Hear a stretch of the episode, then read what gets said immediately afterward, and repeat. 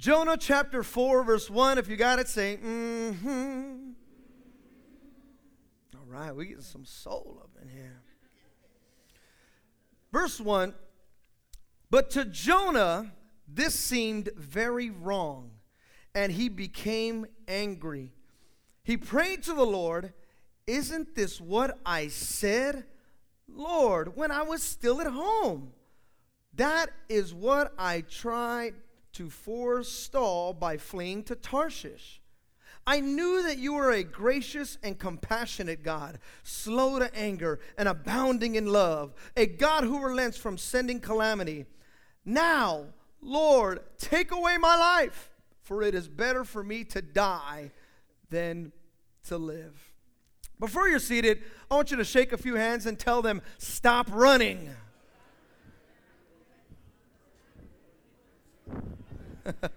Once you've done that, you can go ahead and be seated.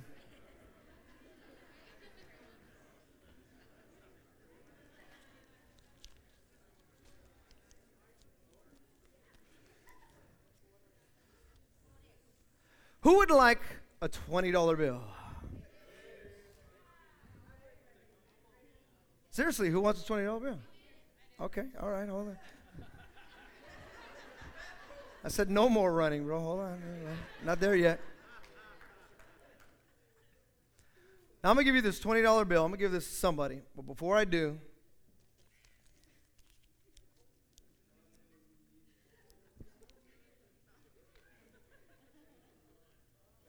as I crumple this here. Now, who wants the $20 bill? Oh, really? Okay. Well, how about this?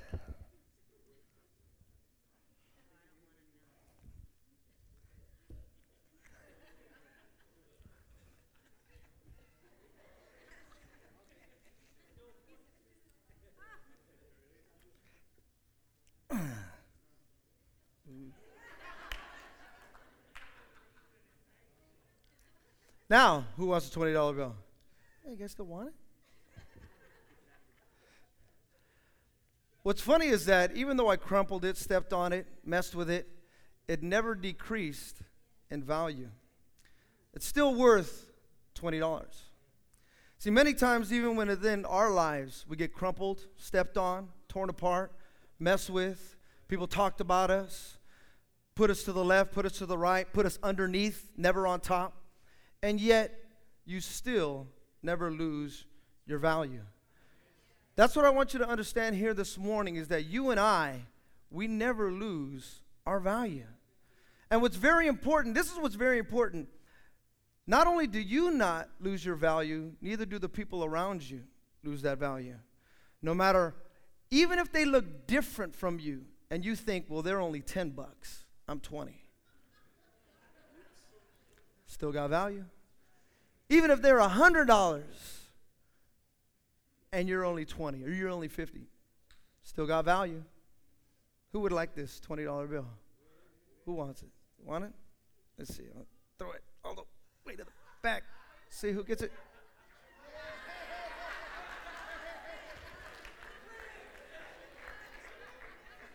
It was rigged, huh? It was rigged. That's funny. For those who are listening on the podcast, my sister got the $20.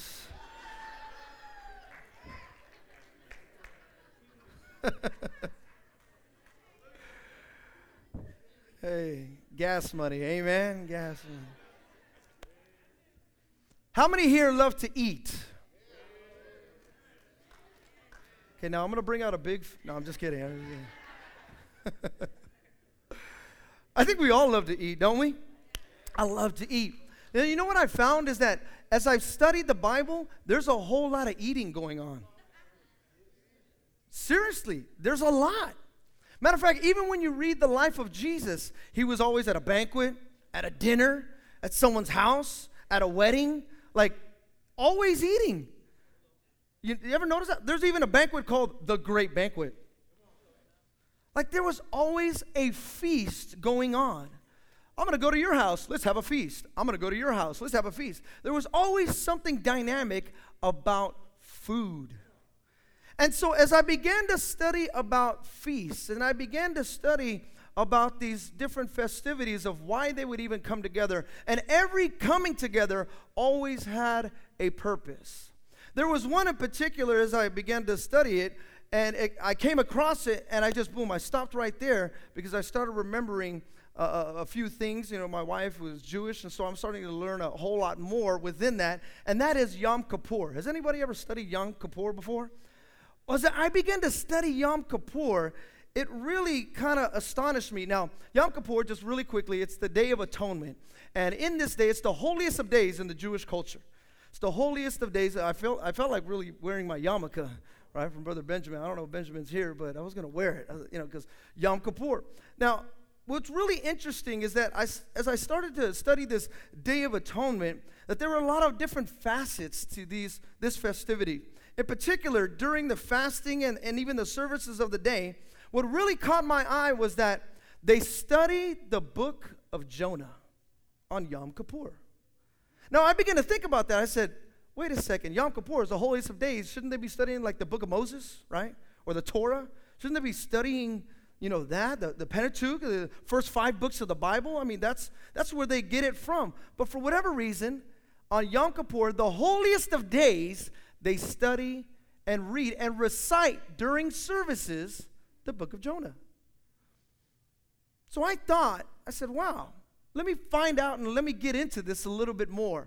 Now, just to kind of give you a little bit uh, uh of background, even about Yom Kippur, because I began to study, I said, what is Yom Kippur really all about? There's a couple things, and uh, I don't really have a lot of time to get into it, but you'll see where I'm going with it, because we're going to go left, and then all of a sudden, we're going to go right, but all of a sudden, we're going to wind up in the middle. So I need you to go left with me. Can you go left with me real quick? We're going to go left. Now, Yom Kippur, there's so many different things, but what is it about? The first thing that I found that Yom Kippur is about, it's about forgiveness awareness. Forgiveness awareness. In other words, think about this question. Where would you be right now if God had not touched your life? Forgiveness awareness. Where would you be had God not come and interrupted your life? Now, for some of you, I can give you the adjective of miserable, and you go, yes. For others of you, some of you may think, well, God interrupted my great life. Well, my friend, you really need to understand that all of us have fallen short of the glory of God. All of us. Every man has sinned. All of us have sinned. And so when you begin to really understand that this day, and even you and I, even here today, we should have, even when we come to church, there should be a forgiveness awareness that God has forgiven me. And he that has been forgiveth much, love much. That's why we like to shake hands and shake, you know, give hugs and that because I've been forgiven a lot. And since I've been forgiven a lot, I need to give a lot. Forgiveness awareness. Also, in Yom Kippur, another facet that is focused on is prayer, repentance, and acts of righteousness. Prayer, repentance, and acts of righteousness. Or in the Hebrew, it's called tefillah, teshuva, and tzedakah. Tefillah, teshuva, and tzedakah. So if you're taking notes, the first thing is prayer. Now, prayer, the thing about prayer is that you, you got to be able to be aware of God in all that you do. In other words, you can't just come to church and say, I come to church and I'm aware of God here, but then you go to the movies and say, God's not here. I go to Bible study and God is there, but when I go eat, God is not here. No, when you, the, the, the, purpose of this in this prayer is understanding that God is around me all the time. Having God awareness. Also, repentance. Repentance, in other words, where in my life did I make a wrong turn and where do I need to return? Where did I make a wrong turn and where do I need to return? I, I missed the mark and I have to repent. Somebody say repent. And then also, tzedakah or generosity. Generosity. Where, this is what they do on Yom Kippur, they evaluate where in my life have I overlooked the needy in my world? See, all of us have a world that we live in, and a world that we look at, and a world that we see every day. So, where in my world did I overlook the oppressed? Where in my world did I overlook those in need? Tefillah, teshuva, and tzedakah.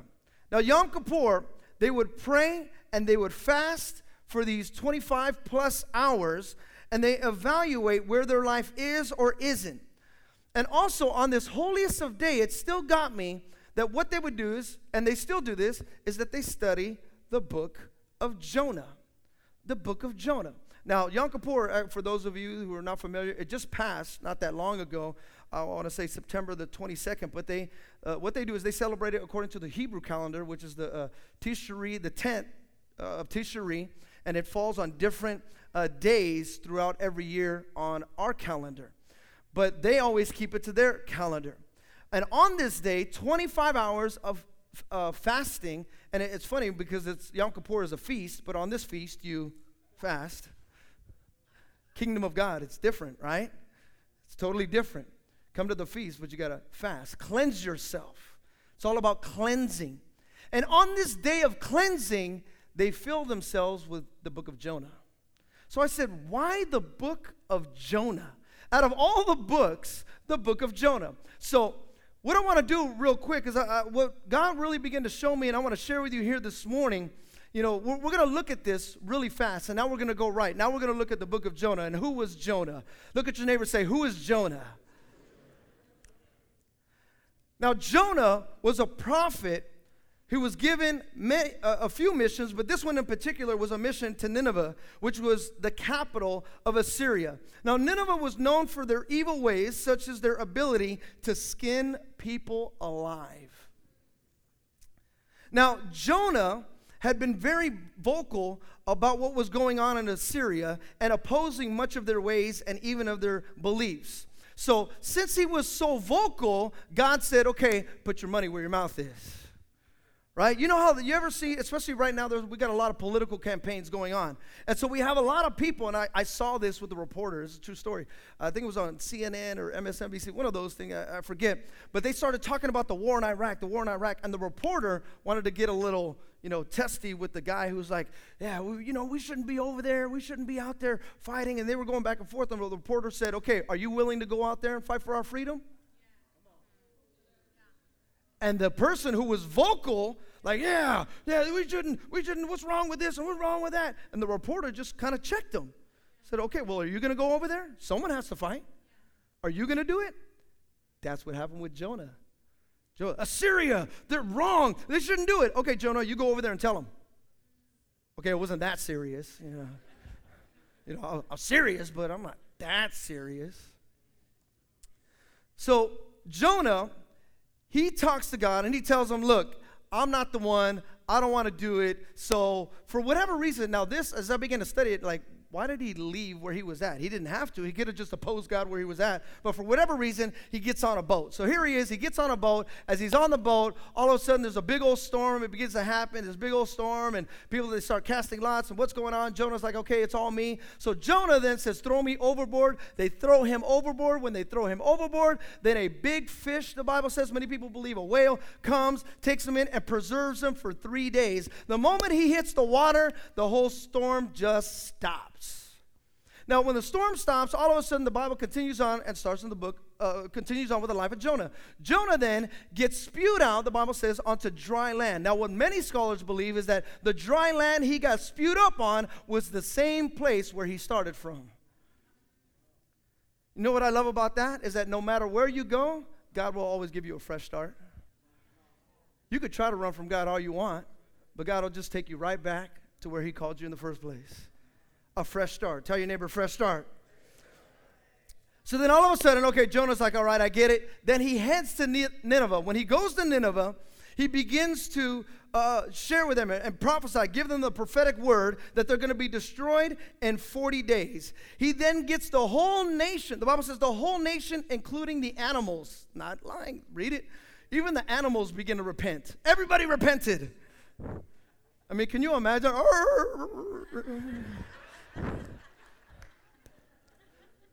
I mean, but that's how prophetic and how deep it cut to the people that they needed to change their ways. They needed to change who they were. Now, that's kind of the end of the story. But this is what I want to look at. I want to look at the life of Jonah and what he did and why he did this, but also why God did what he did to Jonah. And then as we find this, you will find out why on the holiest of days the Jews still read this book to this day.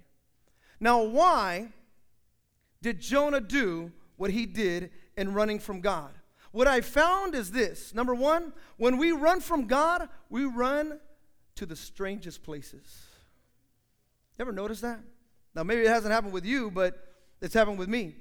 I looked at this and I said, now, why did he run to Tarshish? This is what I found. There was two things that I found, possibly. The Bible doesn't say. This is just what I found in my own study. Why did he run to Tarshish of all places? He could have went anywhere else, but he went to Tarshish. You know what quite possibly could have happened? He went to Tarshish because maybe there were some old friends there. Maybe he knew some friends that, hey, they were going to help him in kind of understanding that why he ran from God. Oh, you guys get it. You, every one of us has those old friends that will accept your old ways. Right? They see you doing your new thing. They see you doing your new ways, but they'll, they're ready to embrace you in a hot second if you come back to your old ways. Jonah quite possibly could have went there because he had acquaintances that would accept him for who he is and not for what God had called him to, to become. Hey, you're, oh, you're good. Don't worry. I don't worry about it. It's not a big deal. It's, uh, it's just a little bit of this and a little bit of that. A little bit of Monica in my life. No big deal. It's just your wife's not going to know. Your children aren't going to know. Your husband's not going to. It's not a big deal. We understand you. So Jonah quite possibly could have been running to a place where it was his old way of thinking. See, some of you here this morning, you need to understand that all of us, we have that old place, but unless we cut that place off now, it's always going to be an option. See, Jonah went to a place where the options were open. I'll go, I'll go right there. Not a big deal. The second thing that I found about this that really got to me is that the Bible says that Jonah paid the fare. In other words, he didn't care how much it cost. You know what he did? He lost his dignity when he paid the fare. He lost, I don't care. I, I don't even care. Because uh, now, I don't know if this has ever happened to you, but when you've ever ran from God before, you don't care who or what is in your way. I'm gone. I, I, I, oh, where, where's it at? Okay, I'm gonna go. I don't, I don't even care. I don't care who's there. Okay, I just I gotta get as far away from them or him as possible. And that's what was happening with Jonah. I just I, I gotta get away. And so what he did was when he did that, he lost his dignity. He lost being that prophetic man that God had called him to be to speak to the children of Israel. Now, keep in mind, God called him to speak to Nineveh. As prophets, you don't speak to anybody else but Israel. All the prophets spoke to Israel only. Jonah was the first one. He said, No, I want you to go and I want you to speak to Nineveh. Like, whoa, whoa, whoa hold on. That's a little bit too far here. That's a little bit too much. So uh, hold on, I, I, gotta, I gotta go somewhere where maybe nobody else knows me, or even those that do know me, they'll accept me for who I was. See, this is what we find here with Jonah. He finds, and he even begins to say that God is generous with his grace. Jonah's story, even on Yom Kippur, is the required reading of God's generous grace. You know what I also found about this book of Jonah is that you will see that God will want to get you back with actually without trying to pay you back. God wants to get you back. He wants you back in his loving arms. This is what I found about the book of Jonah. Why this is so powerful of reading because this book talks so much about God's grace. God's grace. Another thing that I found with the book of Jonah is that you will find that great moves of God start with the genuine revelation of the love of God. Listen to me, it's very important. Great moves of God always start with a genuine revelation of the love of God. Now, as I began to look at that, I said, wait a second. When we talk about revival, one of the main things that we talk about revival is what? Repentance, right? You got to repent first. But this is a scripture I found, Romans chapter 2, verse 4. It says, Have you not realized that God's kindness leads you to repentance? It starts with God's grace and God's love. See, a lot of times we think, you got to get right. Okay, well, before they got to get right, you got to get kind. Can you express the love of God in a way that is kind? Even, even Jonah said that. Remember when he was talking to God?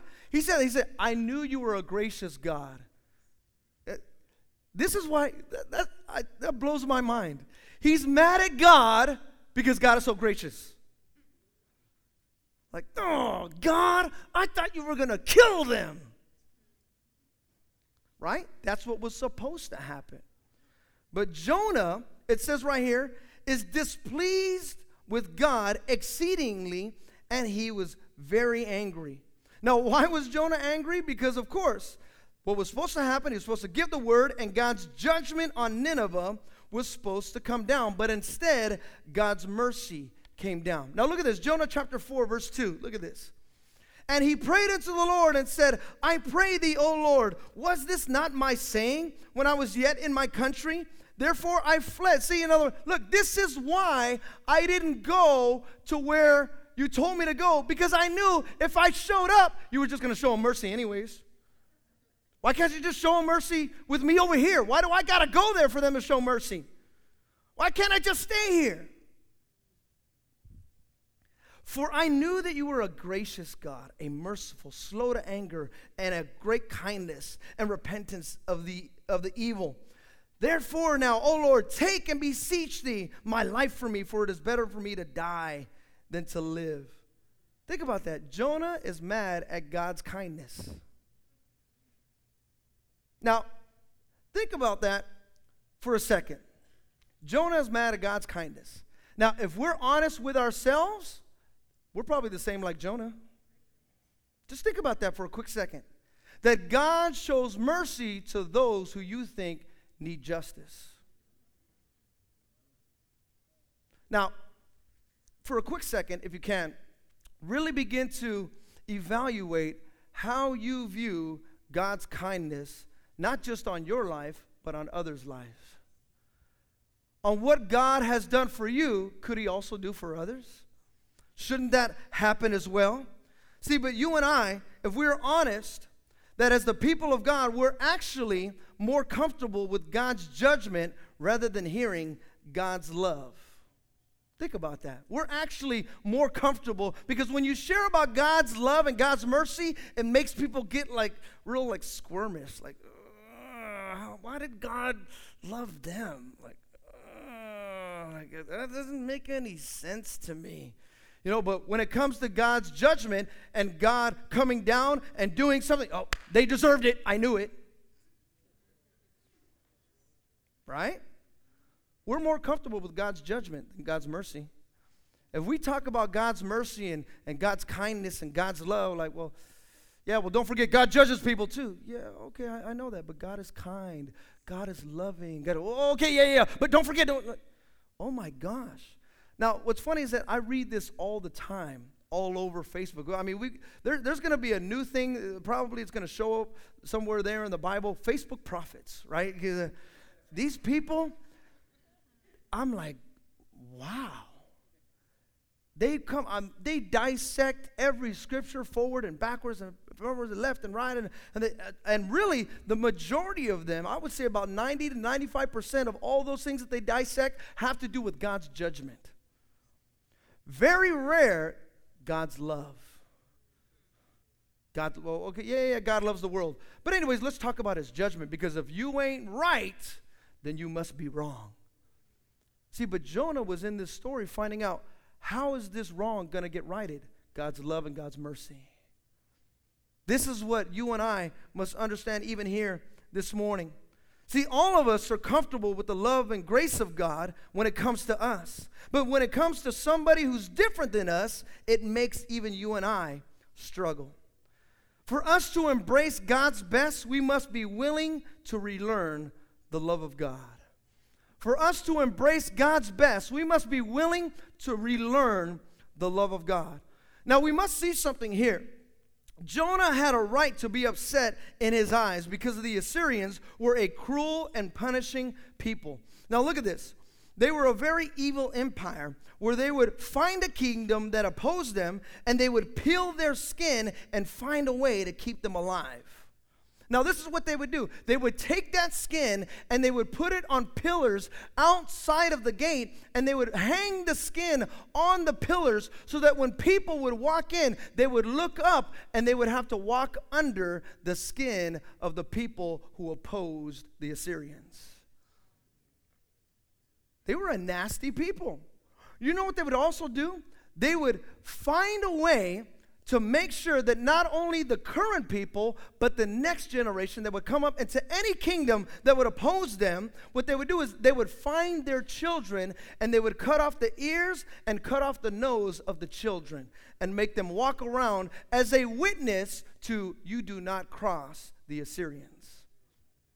What they would also do, these Assyrians, they would find the kingdom, they would go out and they would seek out, and they would take salt and they would put salt on all the harvests and all the crops, and they would make them starve to death.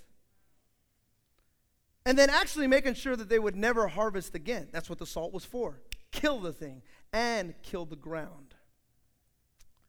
So these people, these Assyrians, they would make sure that no one would cross them. Doesn't this kind of sound like the ISIS of today? Sounds like the ISIS of today, doesn't it? Beheading people, cutting people, gouging out eyes. I was even reading the other day about how ISIS, the, the, I mean, just, they're sick and demented people. Just demented. All in, in their name, of whatever name that they come up with. That they just, oh, just the sickening things I, I, was saying that they were talking about, they were throwing homosexuals off the roof. I don't know if you saw that. ISIS was throwing homosexuals off the roof. They were throwing uh, uh, women who did not obey their husbands. They were uh, uh, gouging out their eyes and slicing off their ears. This is today. This is modern day. ISIS is the modern day Assyrians. You guys, you, you caught up to date with me? Okay, now, imagine God telling you, go witness to ISIS. Now be honest, be honest. You'd probably run too. Right? See, at first, when we first started talking about Jonah, like, man, what's wrong with Jonah? Why did you run? Now you know why. I mean, that's, that's a heavy thing that you got to go preach to people who have mastered the art of skinning people and keeping them alive. And you got to go tell them if you don't get right, God's going to destroy you. Okay, peace.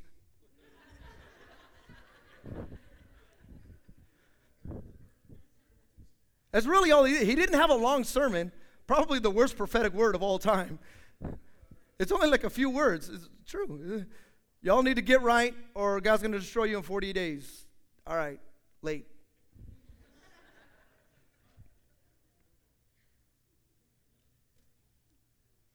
See, in Jonah's mindset, just like even many of our mindset, we think God's going to get them. God's, God's to tell, oh, you, you watch these videos and you see these things and you're like, oh, God's to God's gonna get them. God's, of course, God, God has to get them, right? They're, they were nasty people. These are horrible people. See, these people would do things that would go beyond the human mind, uh, mindset of being what we would call even natural. You know what? Another thing that the Assyrians did? What they did in order to kill off any other race because they were already looked down upon, and so that's why they were so brutal, is that they caused the Israelites to intermarry them and have be, be married and have sex with them. So that what they would do is they would take away the pureness of the jewish race and there would be mixed babies. They did that on purpose. When you read later on these mixed babies were called samaritans.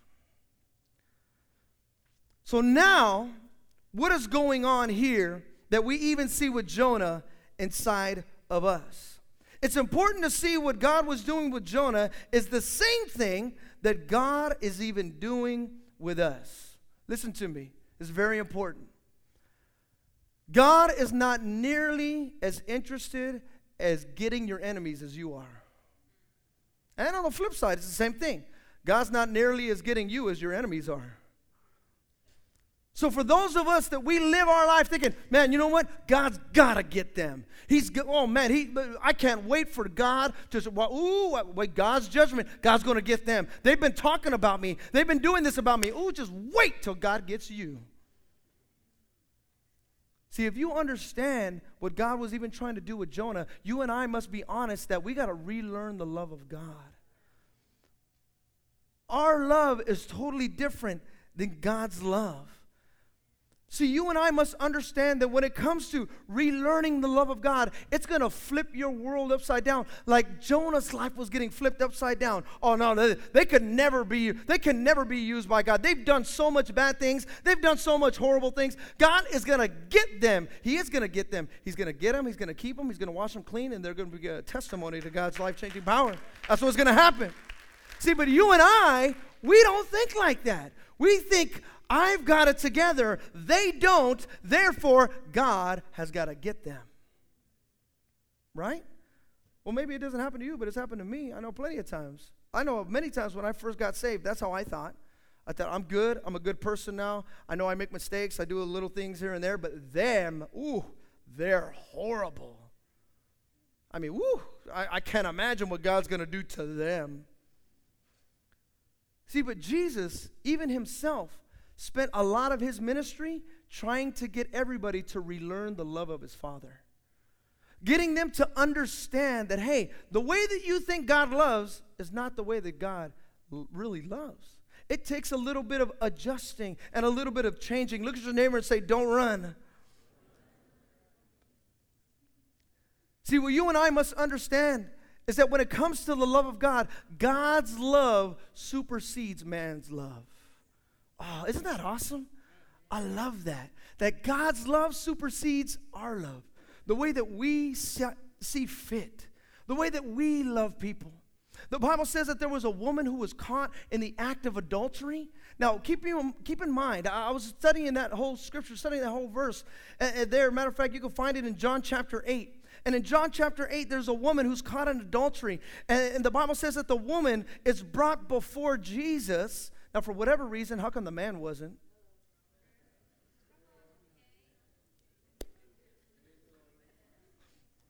Mm-hmm. It's true. I'm just telling you the truth because even some of the most prestigious men are still pig men. Just for whatever reason. Anyways, they thought they were in position, they could do what they want. So they brought this woman. The Bible says she was caught in the act of adultery. So, in other words, this it didn't say that they knew she did adultery, it says that they caught her in the act. So, if someone is caught in the act, they're probably not fully clothed, right?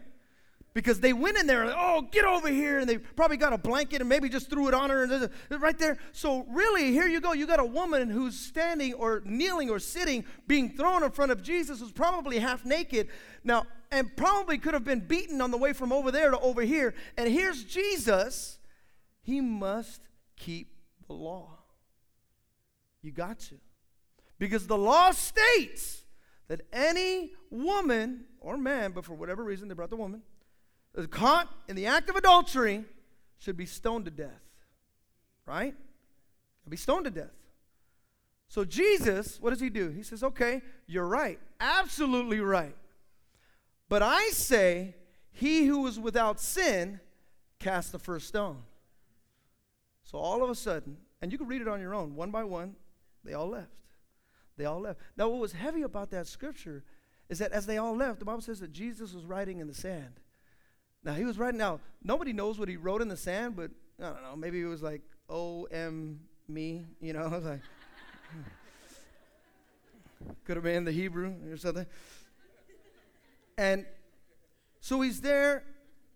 Now this is what, what really like got me was this as I began to study it. Because he looked at the woman and said, Woman, where are your accusers? Said, They're gone.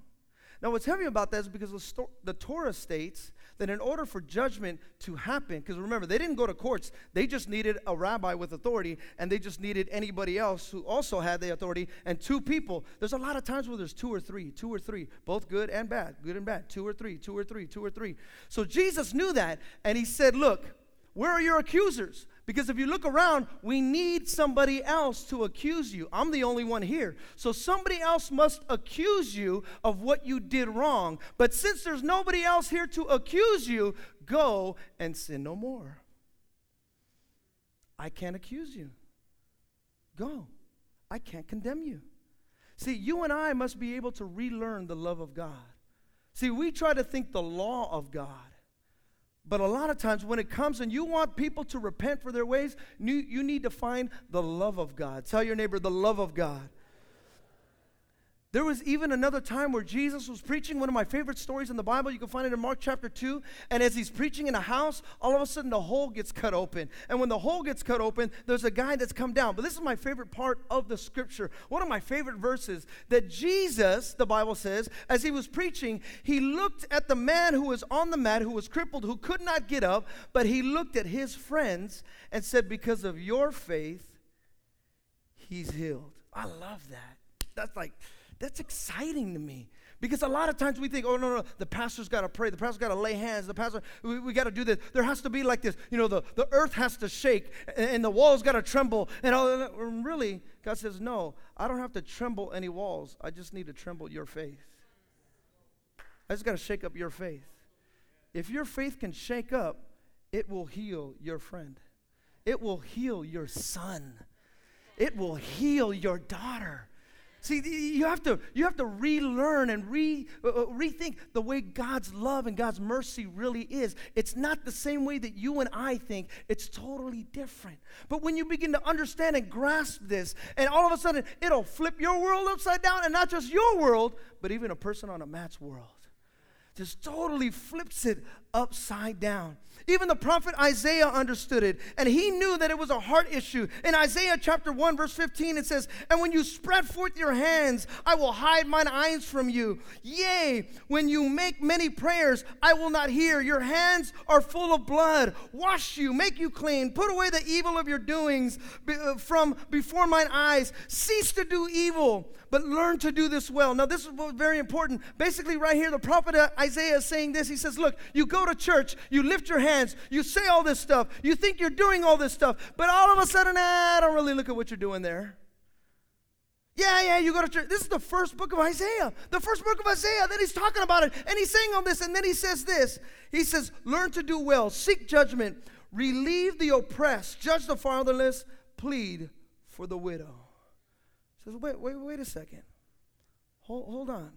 Teshuva, Tzedakah, all that stuff. See, you and I think that it's, I got to come to church, I got to wear a tie, I got to be on time, I got to do this, I got to do that. But listen, my friend, really, it's when you leave here, can you express the kindness and the grace of God, the love of God? This is a, a place where you can learn the love of God, but let's be quite honest, this is not a place where you can act on it. I mean, you, we give you an opportunity within maybe an hour or two. Yeah, like, yeah, you could try. Maybe you have an issue with somebody here in the church, but let's be honest, we create a good atmosphere here. We try our best to create that atmosphere that is loving, that is kind, that is good. We want to give you a little slice of heaven every time you come. That's, that's our job. That's what I feel that like I want to do. Create a good shepherd's field for you from your shepherd and, and making sure that you have that, that opportunity. But let's be quite honest. When you leave here, the atmosphere is not like that at home.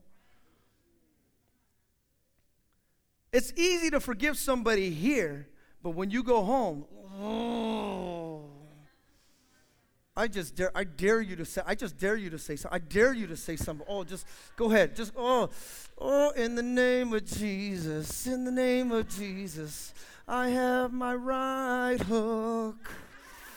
In the name of.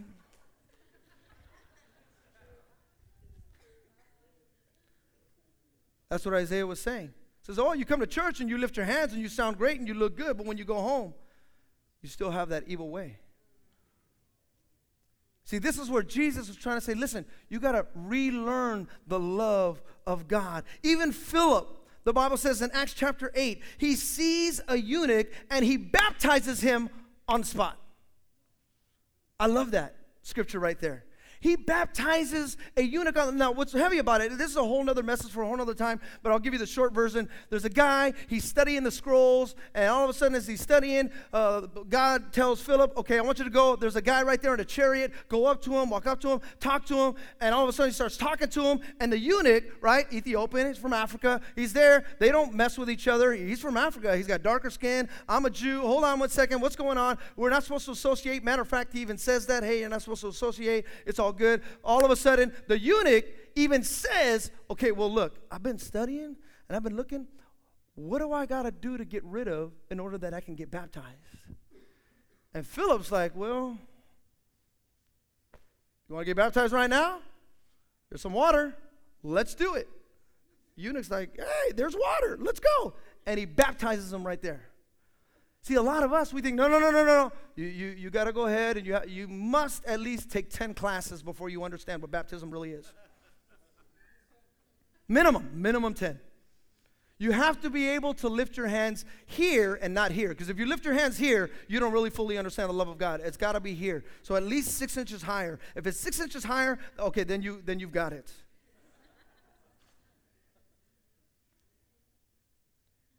Now, look, let's be honest. That is how we think sometimes, don't we? Oh, they're dressed nice. They're, starting to get it now. Oh, he's dressed horrible. He doesn't get it yet. If we're honest, we can see ourselves in every one of these stories. We could look at this and we could say, wait, wait, a second. Philip just baptized the guy on the spot. Like, wait a second, how are you going to baptize somebody on the spot? You know, it's a, a, another story that gets me Acts chapter 10. Peter talks to a centurion by the name of Cornelius. There's a whole nother story, a whole nother one that is just like, it, it blows my mind. Because here's Peter right? He gets called for. That's what happens. Cornelius has a vision. Okay, I got to come. There's this guy named Peter. He's staying over here. Bring him over here. Peter comes, and then when Peter walks in the house, Cornelius, he kneels down, and he's like quick to like, oh, you're God and you're awesome. Peter's like, I'm just a man. Don't be doing that. Stand up, and they start talking, and all of a sudden, Cornelius, when you study, could have been the very first Gentile convert. Now, it's very important, even when you read the scriptures later, the Bible says that Peter was getting messed with and mocked with, and totally they were just coming against him because he was witnessing to Gentiles. You don't do that. You're not supposed to do that. So here's Peter understanding. Matter of fact, he even tells Cornelius that. He says, Hey, I just want you to know, I'm not supposed to be here, but because you had a vision and I had a vision and we got visions. All right, let's talk. And the Bible says that as they begin to talk, the Holy Spirit came upon them. And they began to get baptized. And the Bible says that the Jews that followed Peter, the, or the circumcised, they were amazed at those that were getting baptized who were uncircumcised. Whoa. You mean to tell me that God can fall on the Jews and the Gentiles? Wait, wait, you mean to tell me that blacks and whites and Mexicans and Filipinos and Cambodians and Polynesians and El Salvadorians and Puerto Ricans, Puerto Ricans, I don't know about Puerto Ricans, but and Puerto Ricans, you mean to tell me that God can use any of them and fall on any of them? That's crazy. Wait, wait, wait. I thought when you went to church, they were supposed to be all black and all white and all Mexican. That's what I thought. And let's be honest. If we're honest with ourselves, we can find ourselves in that same story, thinking the same thing. No, no, no. There's a black church, and you're supposed to go to an all black church. No, no, no, no. That's a brown church. You're supposed to go to an all brown church because for whatever reason, the Spirit of God only moves when everybody's all brown.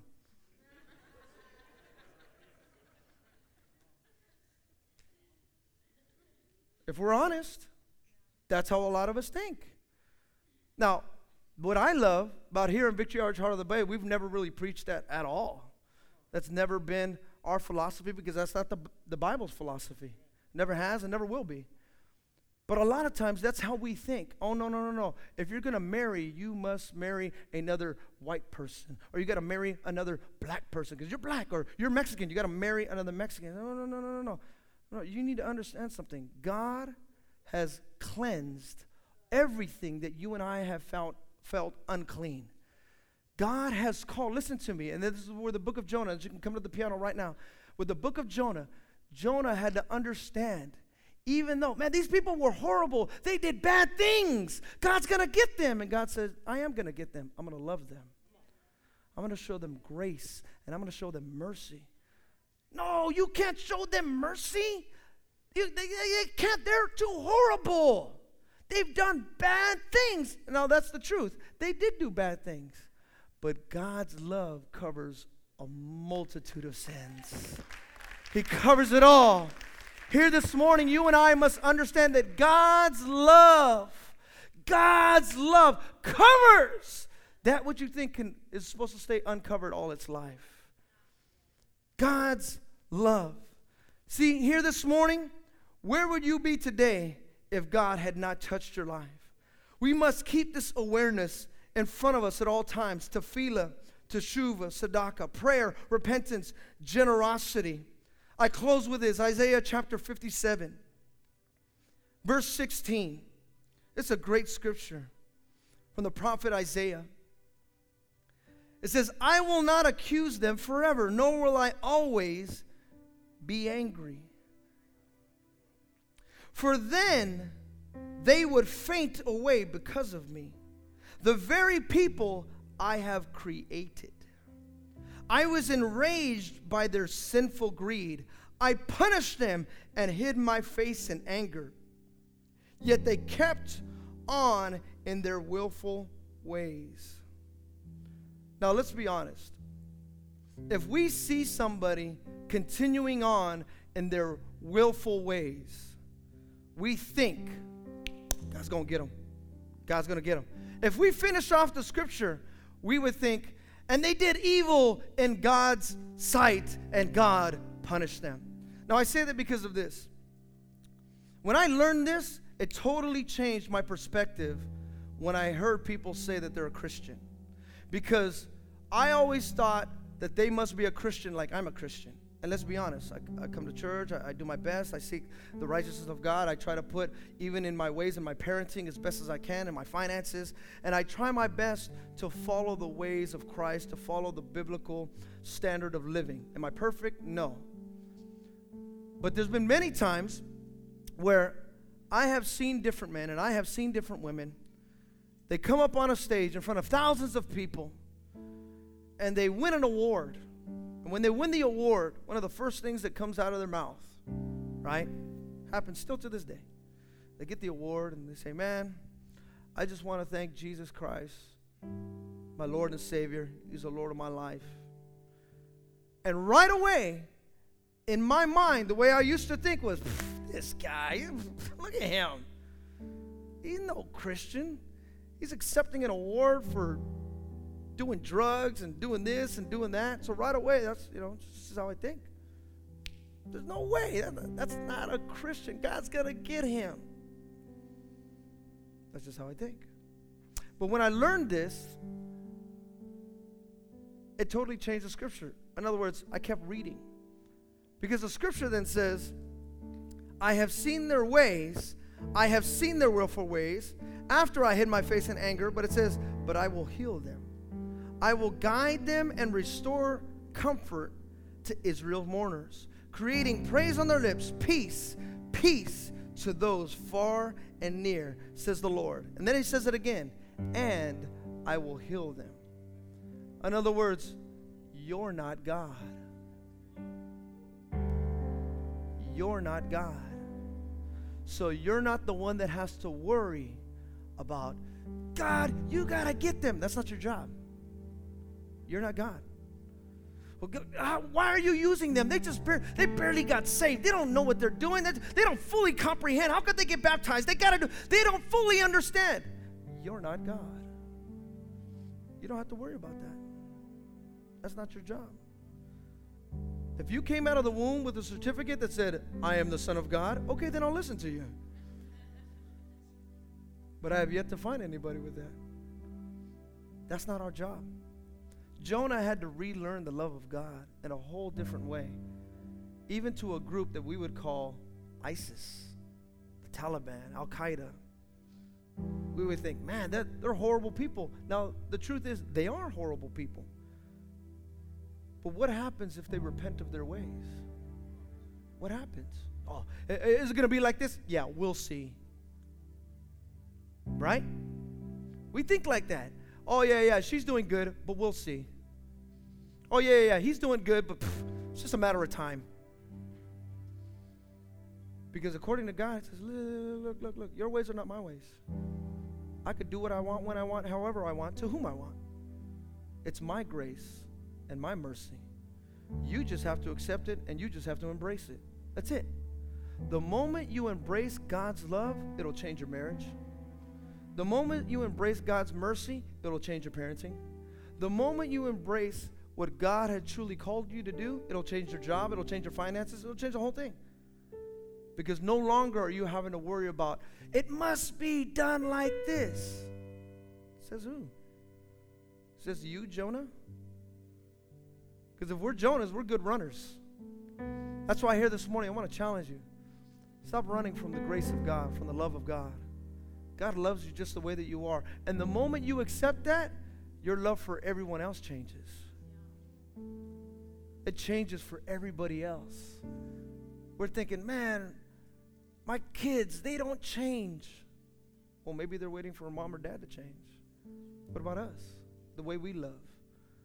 See, because we think, well, this is how I grew up.